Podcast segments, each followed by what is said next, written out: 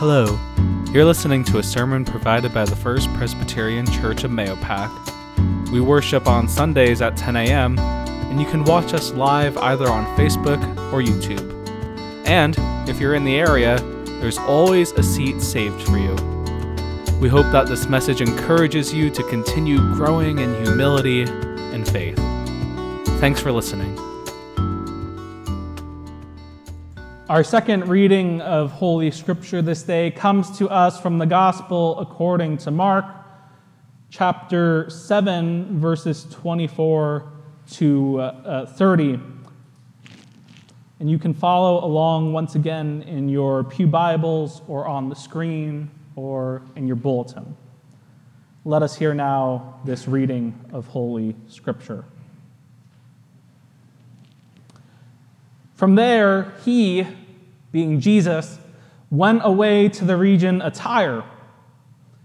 He entered a house and did not want anyone to know he was there. Yet he could not escape notice. But a woman whose little daughter had an unclean spirit immediately heard about him, and she came and bowed down at his feet. Now, the woman was a Gentile of Syro-Phoenician origin. She begged him to cast out the demon from her daughter. Jesus said to her, Let the children be fed first, for it is not fair to take the children's food and throw it to the dogs. But she answered him, Sir, even the dogs under the table eat the children's crumbs. Then Jesus said to her, For saying that, you may go. The demon has left your daughter. So she went home and found the child lying on the bed and the demon gone. Friends, this is the word of the Lord. Now, I brought this passage up a few weeks ago, and you might have thought, he probably forgot. He's not going to get around to it. Maybe you didn't remember I brought this passage up, but here we are today as part of our lectionary reading this story of Jesus and his encounter with the Syro-Phoenician woman.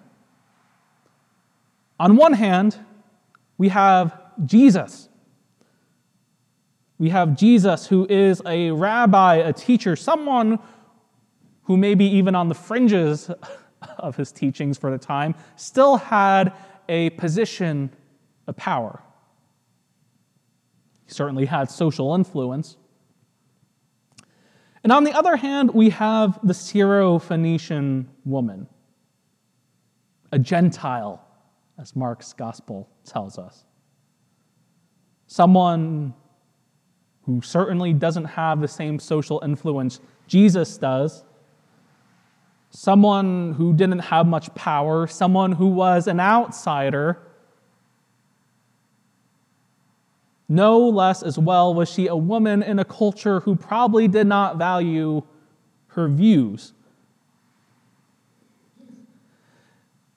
The reading for today really does not seem like a fair match. Yet here we are. And here we are discovering the surprise that has been waiting there for us.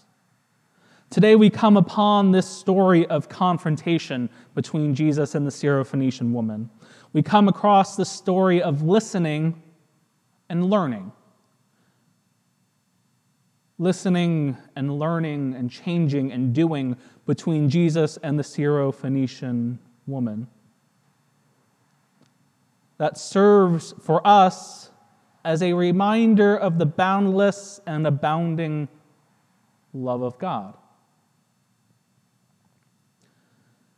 This is a story with two perspectives, I think, for us to look at. First, let's just imagine we are in the place of this Syro Phoenician woman. Imagine if you were in her place. You have a child who's sick, maybe possessed by an unclean spirit, who is at home and in need of healing. And as a parent, you would do anything in your power to help your child. And so one day you hear about this prophet, Jesus, who has gone around the region performing miraculous sights. Wouldn't you do anything? Wouldn't you do everything in your power to meet Jesus, a miracle healer? Then one day you have that opportunity to see Jesus in action, even though it looks like Jesus is trying to stay to himself. So you go up and you ask Jesus, you beg Jesus, you get down on your hands and knees. Only to hear Jesus respond with this cryptic riddle. And you think, is Jesus saying what I think he's saying?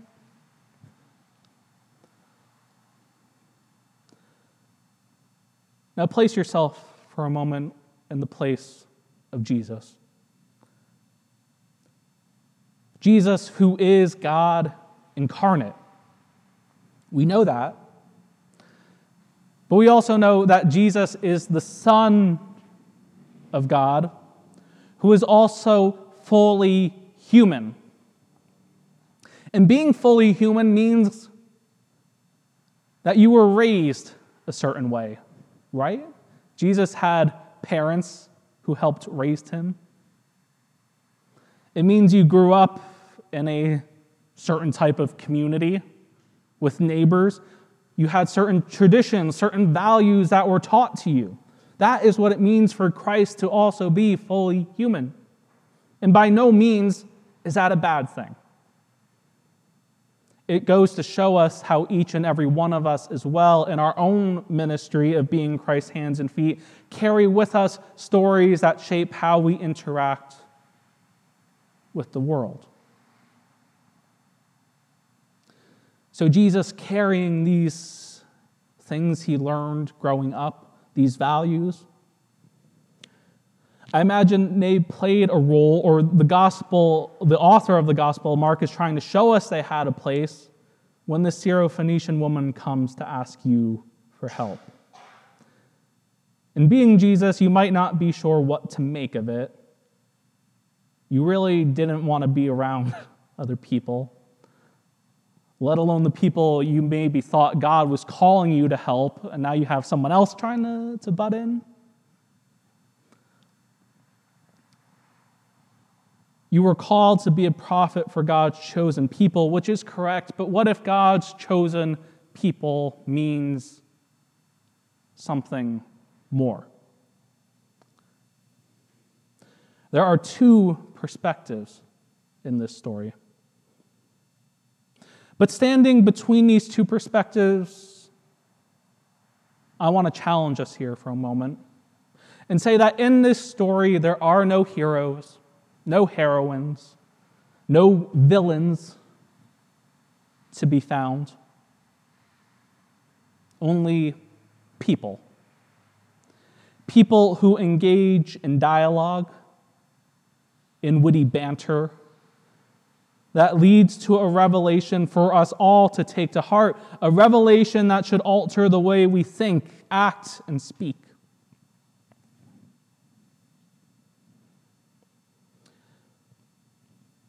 This woman listens to Jesus. Even after the sort of what appears to be not so kind things that are in Jesus' riddle, she listens and turns it around because she listened. The act of listening, the act of learning as well from what other people are saying, I think is a lost art for us in our world, and our culture today.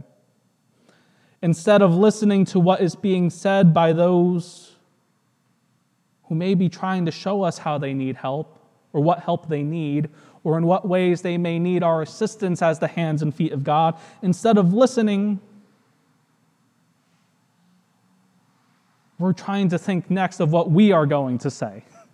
So we're not really listening, even though we may not be talking. We're just trying to think about what it is we're going to say, how we're going to respond, instead of getting to know the stranger, the neighbor, our neighbor.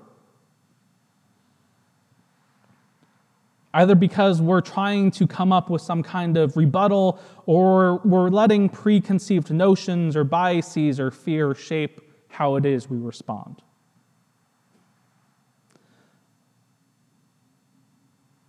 Again, I think in this reading for today, we find that the author uses this encounter with Jesus and this Syrophoenician woman to highlight something for us.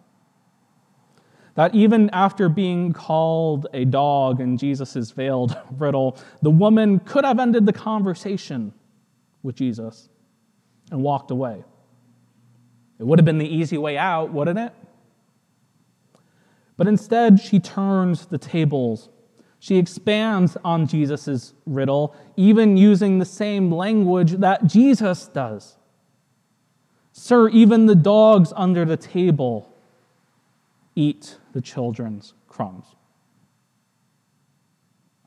The author of this gospel wants us to stop, to pause, to reflect on the words of, these, of this out outsider, this Gentile.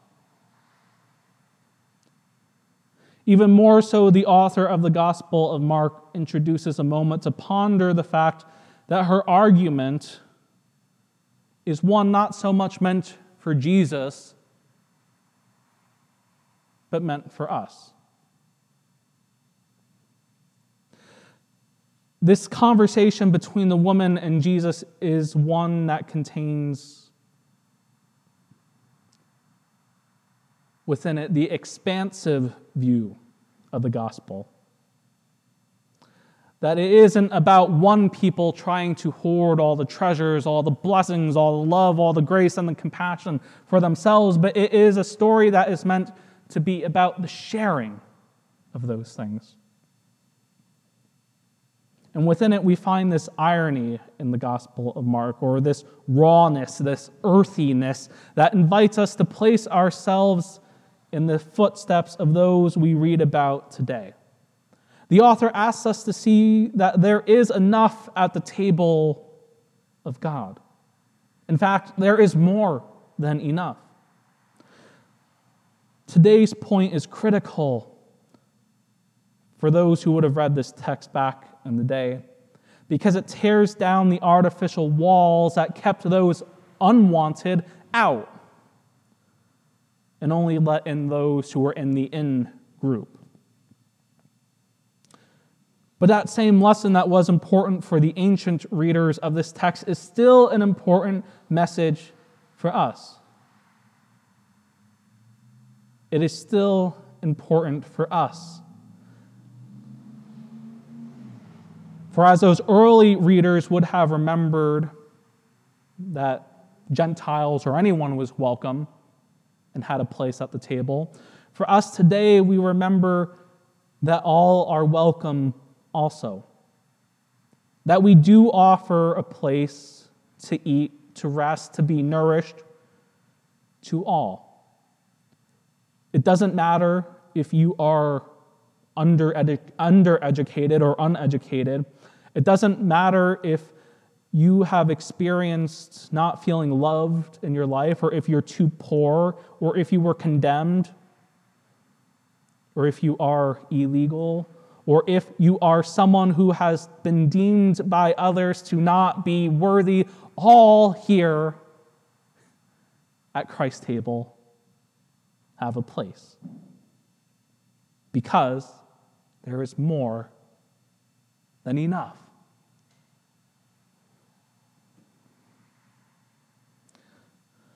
What if we shut ourselves off from the external sources around us that stir up within us?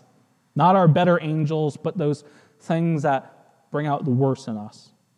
What if we shut off the things that cause us to fear the stranger or the foreigner?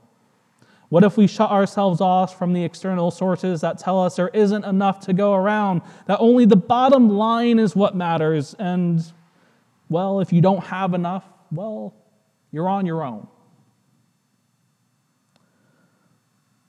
What if we ignored all those things and focused only on what is happening in this story between Jesus and the Syro-Phoenician woman?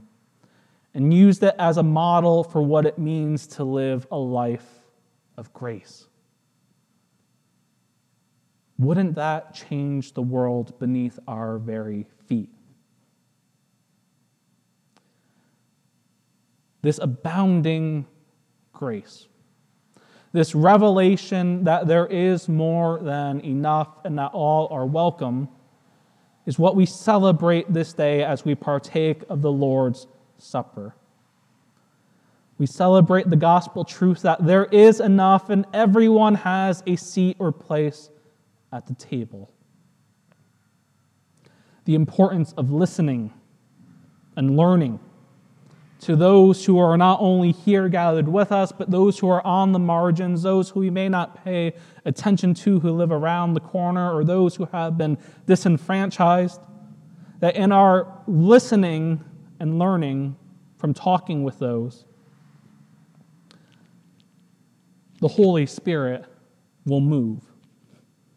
The Holy Spirit will move us to do the healing work, the grace filled work, to take us out of the places of comfort in order to expand what it means for us to live, truly live, as people created in the image of God.